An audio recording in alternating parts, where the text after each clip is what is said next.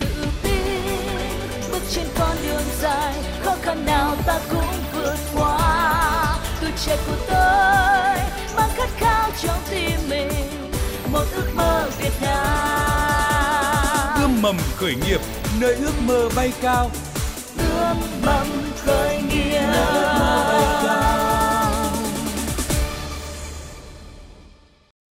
Biên tập viên Thiều Dương xin kính chào quý vị và các bạn.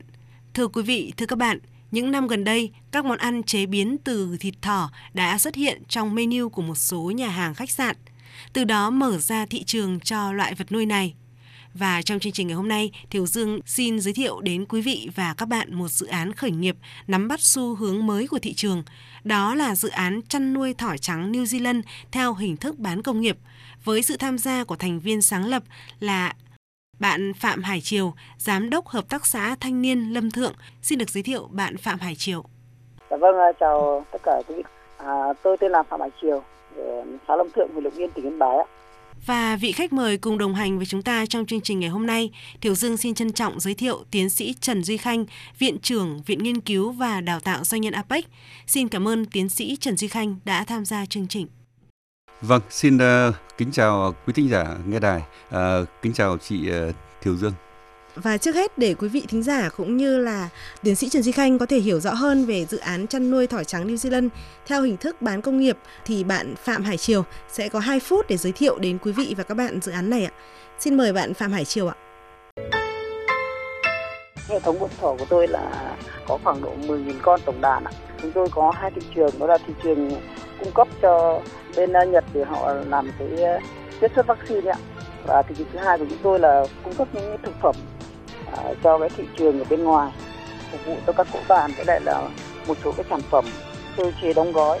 Đơn vị chúng tôi thì cũng đang mở rộng cái thị trường thì chúng tôi sẽ đi sâu hơn về cái sơ chế đóng gói. Dạ.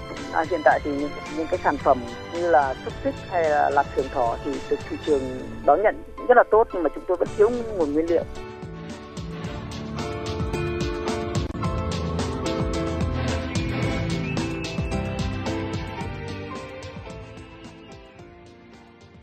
khi mà tham gia chương trình ươm mầm khởi nghiệp ngày hôm nay ý, thì bạn mong muốn là tiến sĩ Trần Duy Khanh, à, viện trưởng viện nghiên cứu và đào tạo doanh nhân APEC sẽ cùng bạn chia sẻ những cái khó khăn nào ạ?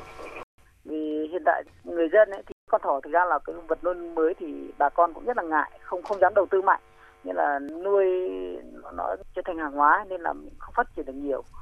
Thì chỉ có những cái người mà thực sự ờ, dám nghĩ dám làm thì thì mới dám nuôi nhiều về con thỏ này thì nó cũng có một vài cái là mình khi muốn đạt muốn đảm bảo thành công thì nó cũng phải tuân thủ một vài cái nguyên tắc trong cái ngành chăn nuôi thỏ thì mới thành thành công được bà con à, nông dân ở cái vùng dân tộc bọn em ấy, thì suy nghĩ thì lúc nào cũng phải an toàn. Như là những cái con vật nuôi như là gà vịt hay là lợn à, ngan ngỗng các thứ thì nó quen thuộc rồi thì bà con yên tâm hơn là con thỏ.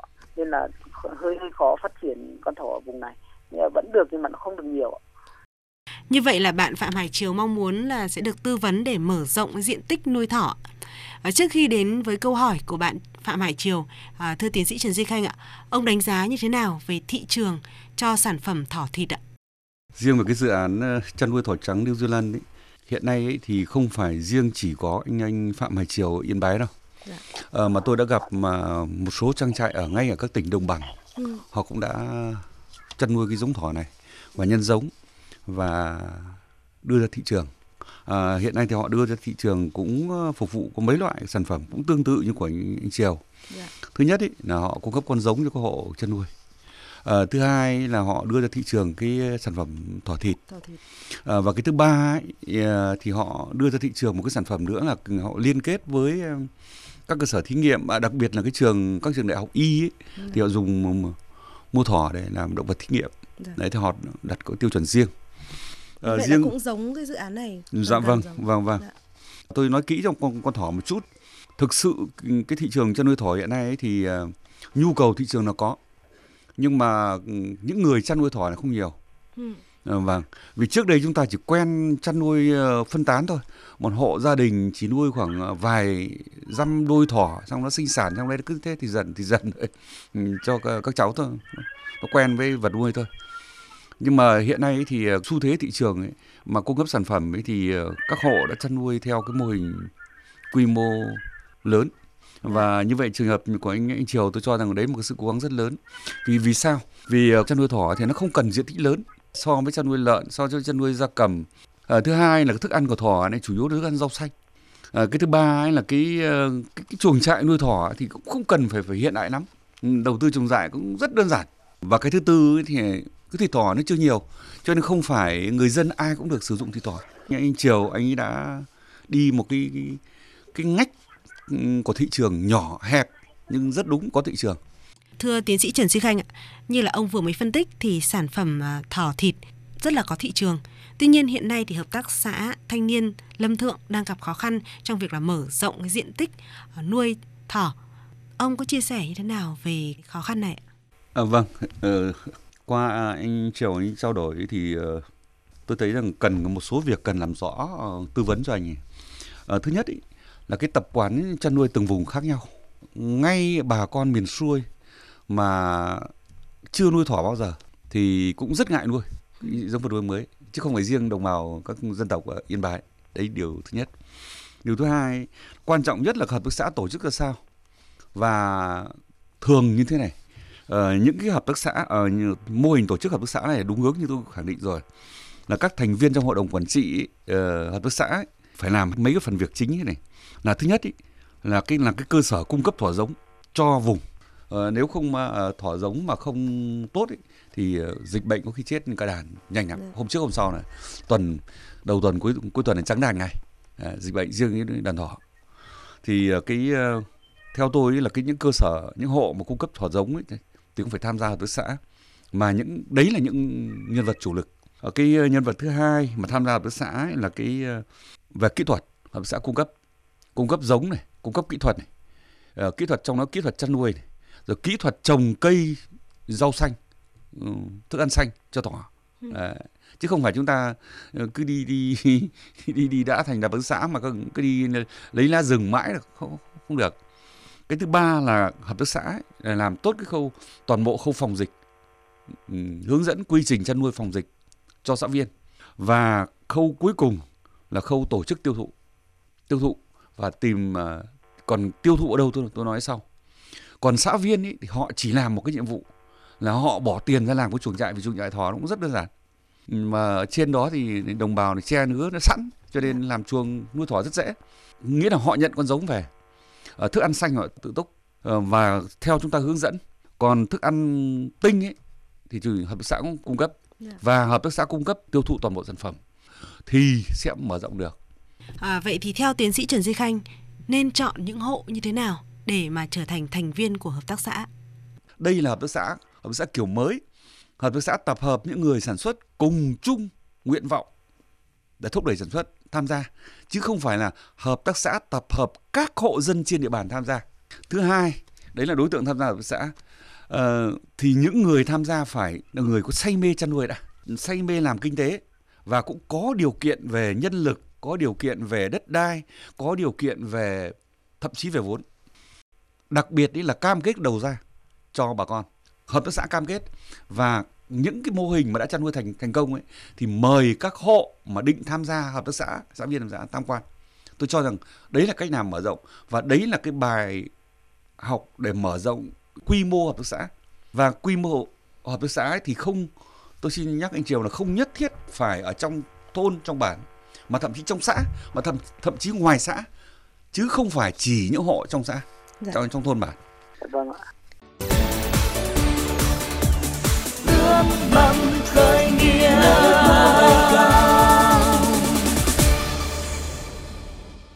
Thưa quý vị, thưa các bạn, trước khi tiếp tục cuộc trao đổi giữa tiến sĩ Trần Duy Khanh là Viện trưởng Viện Nghiên cứu và Đào tạo Doanh nhân APEC và bạn Phạm Hải Triều là Giám đốc Hợp tác xã Thanh niên Lâm Thượng, huyện Lâm Yên, tỉnh Yên Bái về những khó khăn để mở rộng vùng nguyên liệu nuôi thỏ trắng New Zealand theo hình thức bán công nghiệp.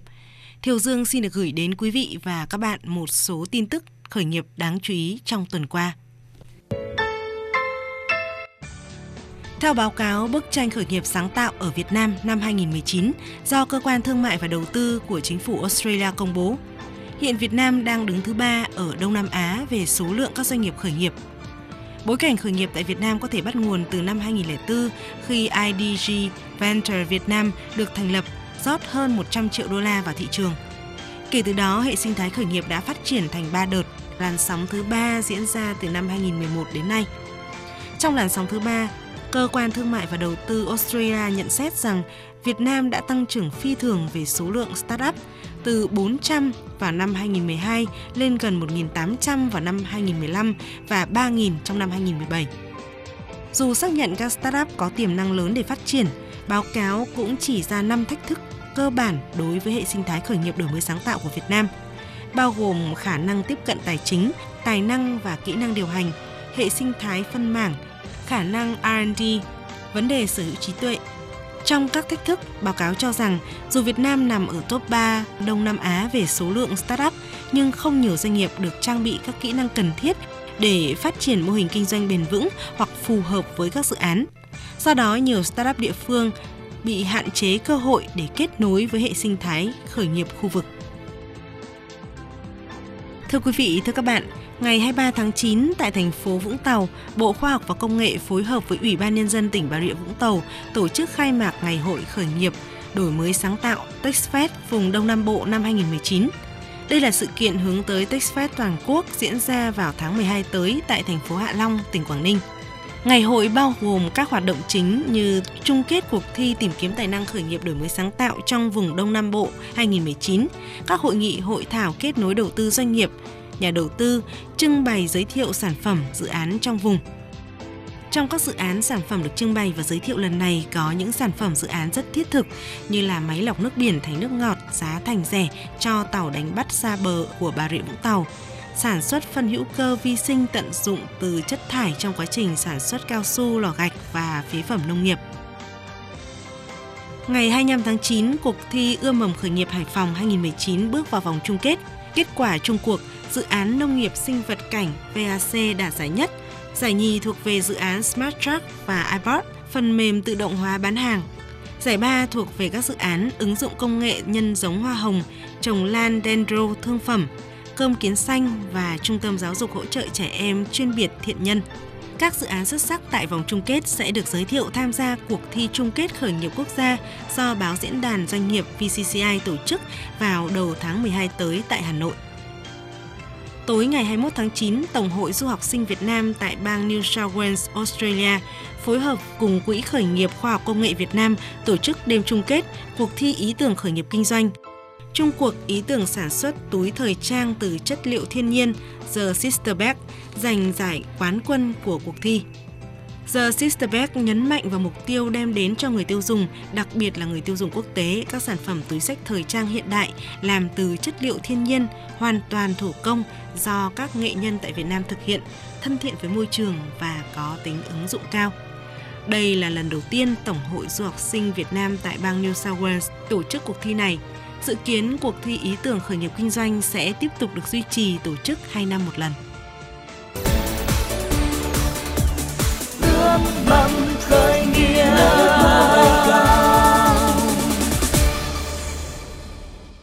Quý vị, thưa các bạn, xin được tiếp tục cuộc trao đổi giữa tiến sĩ Trần Duy Khanh, Viện trưởng Viện Nghiên cứu và Đào tạo Doanh nhân APEC và bạn Phạm Hải Triều là Giám đốc Hợp tác xã Thanh niên Lâm Thượng, huyện Lâm Yên, tỉnh Yên Bái về những khó khăn liên quan đến việc mở rộng diện tích nuôi thỏ của hợp tác xã.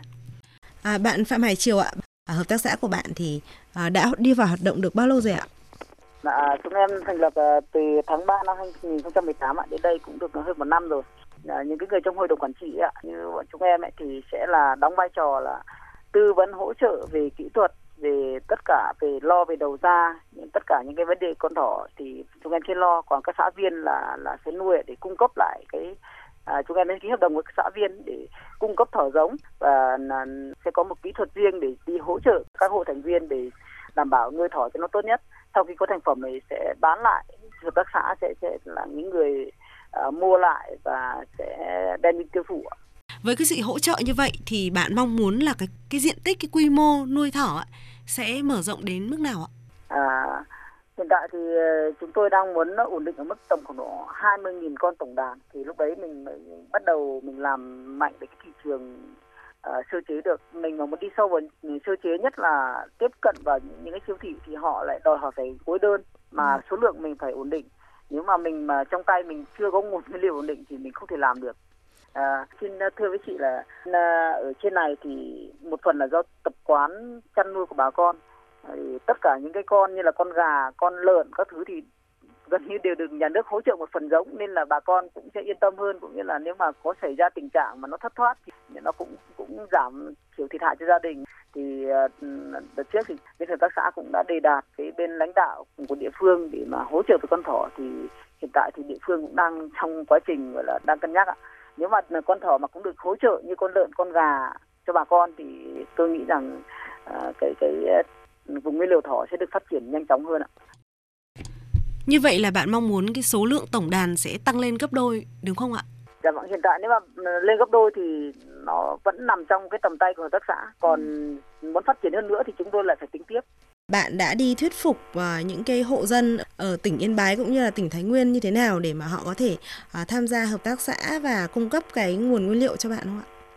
À, thì chúng em cũng đi cũng chia sẻ với bà con là bên hợp tác xã đang mong muốn là mở rộng liên kết với hộ dân để mở rộng vùng nguyên liệu. Thì chúng em sẽ là cung cấp mà con giống này bao tiêu sản phẩm và sẽ ừ, có quy trình kỹ thuật để hỗ trợ bà con và sẽ có một cái kỹ thuật ừ, riêng của hợp tác xã để hỗ trợ bà con trong quá trình chăn nuôi. Khi bà con tham khảo cái cái quy trình mà bà con vẫn chưa hiểu lắm mà có vướng bận thì, thì chúng tôi sẽ có kỹ thuật để xuống tận nơi để xem xét lại cho bà con nhưng mà thực ra cái thỏ thì không phải là riêng đơn vị uh, hợp tác xã thanh niên là lâm thượng làm mà trong khu vực này thì cũng có một vài cái đơn vị người ta đang làm rồi. Nhưng mà uh, đa phần họ làm trước ấy thì họ cũng làm chưa đến nơi đến chốn nên là cái thị trường nó cũng bị đục.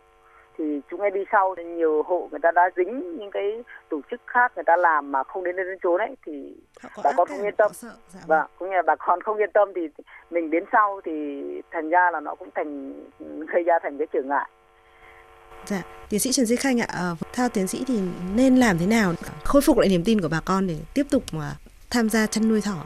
Ờ, trường hợp như ở Yên Bái về một số cái tổ chức ý, đưa cái giống thỏ rồi không phải riêng con thỏ đâu. Dạ. Ờ, tôi biết rằng một số cái giống vật nuôi khác cũng vậy. Vì ờ, các tổ chức ý, họ làm dự án, tức là để quyết toán xong dự án ấy, thì là xong. Cho nên ờ, để lại cái hậu quả là cho người dân phải chịu mà không những đồng bào dân tộc ở Yên Bái đâu mà ngay cả miền xuôi cũng vậy. Một số con vật nuôi mới đi vào là cũng trong tình trạng như vậy. Ờ, còn riêng với trường hợp của anh Triều của hợp tác xã thanh niên Lâm Thượng ấy, thì tôi ờ, tôi thấy như này. Bây giờ mình không làm một mình nữa. Và cái cái, cái lời khuyên của tôi là em phải có một cái dự án hoàn chỉnh thật hoàn chỉnh.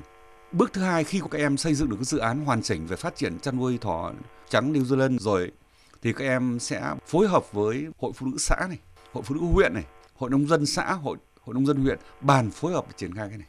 Tôi cho rằng như vậy chứ mình không không làm một mình. Dạ. để ít nhất thì uh, bà con xã viên và hội phụ nữ các nếu có cơ hội tham gia thì người ta có, có chỗ dựa người ta yên tâm.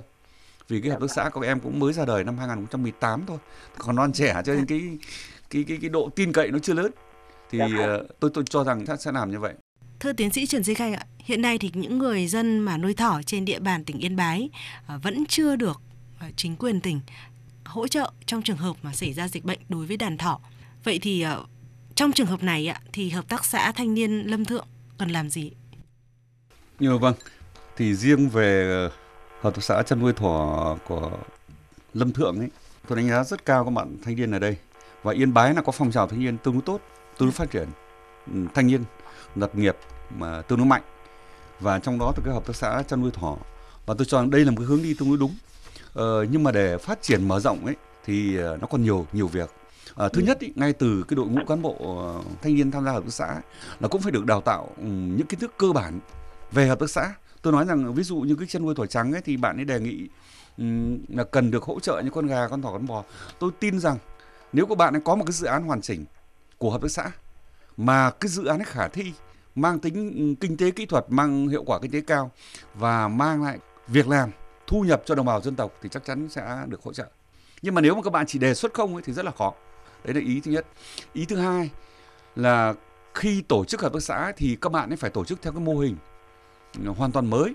Mà tôi tin rằng đa số ở đây sẽ là thanh niên. Tức là ừ, phải có một kế hoạch phát triển hợp tác xã rất chi tiết. Ờ, về từng số hộ có khảo sát đánh giá nhu cầu rất bài bản và lập thành một cái dự án về vốn, về cơ sở vật chất, về thị trường tất cả đầy đủ thì sẽ phát triển được. Chứ còn uh, xin thưa với, với với chị Thiều Dương rằng 10.000 con thỏ không phải lớn. Chứ nếu mà thực sự mà tổ chức đúng hướng ấy thì 20, 50, 100 nghìn con thỏ cũng rất bình thường. Ừ. chỉ đầu năm cuối năm đạt được thôi. Dạ. vâng. Nhưng mà cơ bản là cách tổ chức làm sao? Thầy dạ có vâng thể nói cụ thể hơn ví dụ như là một bạn trẻ như là bạn Hải Triều đây ạ. Cũng mong muốn là tạo công ăn việc làm cho bà con. Thì những cái kỹ năng cần thiết là gì? Ờ, tôi cho rằng cái kỹ năng đầu tiên là cái kỹ năng về quản trị đấy kỹ năng kiến thức tổng hợp về hợp tác xã.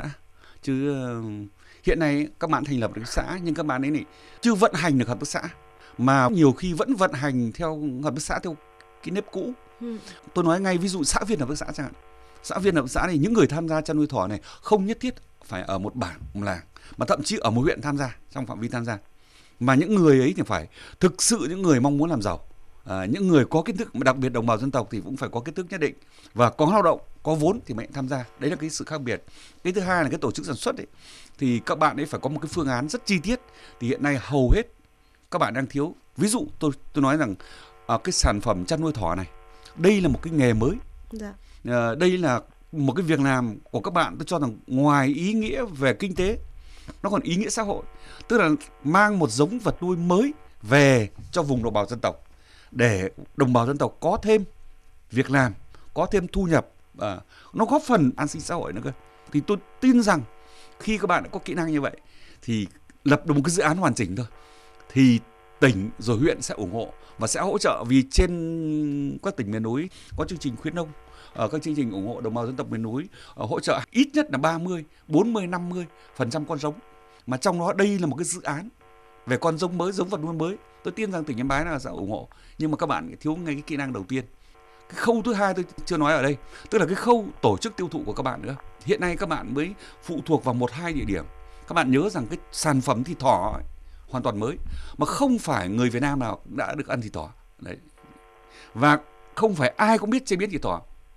Như vậy cái riêng cái khâu tiêu thụ thì nó là cả một nó là một, một nửa vế của vấn đề. À bạn Phạm Hải Triều này trong chương trình ngày hôm nay thì bạn còn cái câu hỏi nào mong muốn là tiến sĩ Trần Duy Khanh sẽ à, tư vấn thêm không ạ? À, hiện tại thì về con thỏ thì à, chúng em cũng cũng đã rút ra được rất là nhiều cái kinh nghiệm tới này mà em sẽ tổ chức lại thì cũng đúng như tiến sĩ đã nói bọn em hiện tại vẫn đang làm một mình thì nó có gặp rất là nhiều trở ngại thì tới nay bọn em sẽ có xây dựng lại cái phương án để à, nó hoàn chỉnh cái phương án của mình rồi sẽ, sẽ liên kết với bên các các tổ chức hội để họ nhờ họ là sẽ cùng nhau với các họ là triển khai đến bà con chắc sẽ thuận lợi hơn. Thực sự trong cái phạm vi hôm nay, thời lượng thời gian thì ừ. em cần có một cái dự án cũng tương đối hoàn chỉnh và tôi sẵn sàng tư vấn cho em vì chắc chắn rằng cái hợp tác xã mới của em rất rất nhiều vấn đề phải đặt ra à, thì mới xử lý được. Tức là rất nhiều câu rất hỏi nhiều xin thưa với chị. Vâng, vâng. Đó chỉ là những cái câu hỏi ban đầu để mà uh, có thể giảm thiểu rủi ro à, vâng ạ xin cảm ơn tiến sĩ Trần Duy Khanh viện trưởng viện nghiên cứu và đào tạo doanh nhân APEC đã tham gia chương trình ạ. Vâng xin uh, kính chào quý thính giả. Và xin cảm ơn bạn Phạm Hải Triều là Chủ tịch Hội đồng Quản trị Giám đốc Hợp tác xã Thanh niên Lâm Thượng với dự án chăn nuôi thỏ trắng New Zealand theo hình thức bán công nghiệp. Vâng, xin cảm ơn ờ, chương trình, cảm ơn chị Kỳ Dương và cảm ơn tiến sĩ đã góp ý cho chúng em ạ. Thì qua chương trình đây thì, thì cũng thay mặt cho hợp tác xã Thanh niên Long Thượng là cũng rất mong tới đây hợp tác xã sẽ có nhiều cái sản phẩm sơ chế đóng gói từ thịt thỏ ra thị trường thì cũng mong uh, quý vị cũng dùng thử để cảm nhận xem cái chất lượng của uh, mọi cái như thế nào. Nếu mà cảm thấy cái sản phẩm nó đạt chất lượng nó, nó hợp với khẩu vị thì cũng mong là uh, quý vị cũng, cũng sẽ ủng hộ các sản phẩm của hợp tác xã Quý vị và các bạn vừa nghe chương trình Ươm mầm khởi nghiệp do Ban Thời sự VOV1 Đài Tiếng Nói Việt Nam và Trung tâm Chuyển giao tri thức và hỗ trợ khởi nghiệp Đại quốc gia Hà Nội đồng sản xuất. Chương trình được phát sóng vào lúc 13 giờ Chủ nhật hàng tuần và được phát lại vào lúc 23 giờ thứ năm tuần tiếp theo. Quý vị thính giả có thể nghe lại chương trình tại trang web vov1.vov.vn vào mục kinh tế, chọn chương trình Ươm mầm khởi nghiệp. Quý vị thính giả mong muốn tham gia chương trình, hãy gọi điện vào số điện thoại 0979001236. Và để kết thúc chương trình ngày hôm nay, mời quý vị và các bạn nghe bài hát Niềm tin khát khao qua giọng hát của ca sĩ Minh Quân. Hẹn gặp lại quý vị và các bạn vào chương trình này tuần sau.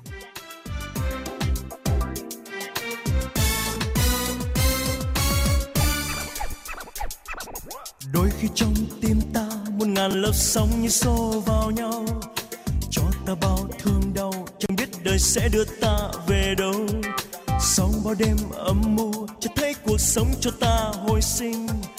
Và mở rộng lòng mình để rồi sẽ thấy tương lai rực rỡ. Khi trong con tim ta mang một niềm tin không bao giờ phai, bao gian nan trong gai nó có cản bước chân ta vượt qua. Như con sông kia trôi rồi sẽ thành sóng xô nơi đại dương. Và lòng mình ngập tràn ngàn niềm yêu thương dành cho cuộc sống nào hát vang lên, lời yêu thiết tha từ trái tim ta. Còn bao khát khao cùng nắm tay nhau, vượt qua khó khăn. Bay cao niềm tự hào chiến thắng, đường tới tương lai đẹp như giấc mơ, dù lắm trong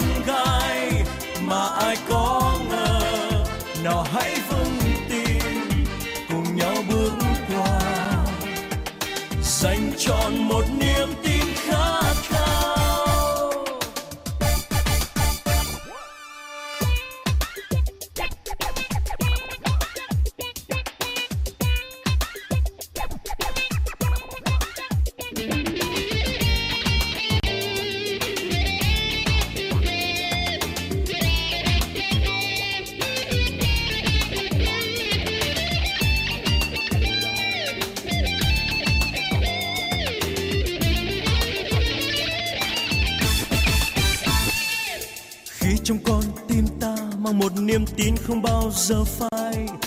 Bao gian nan trông gai, nó có cản bước chân ta vượt qua. Như con sông kia trôi, rồi sẽ thành sóng xô nơi vang lên.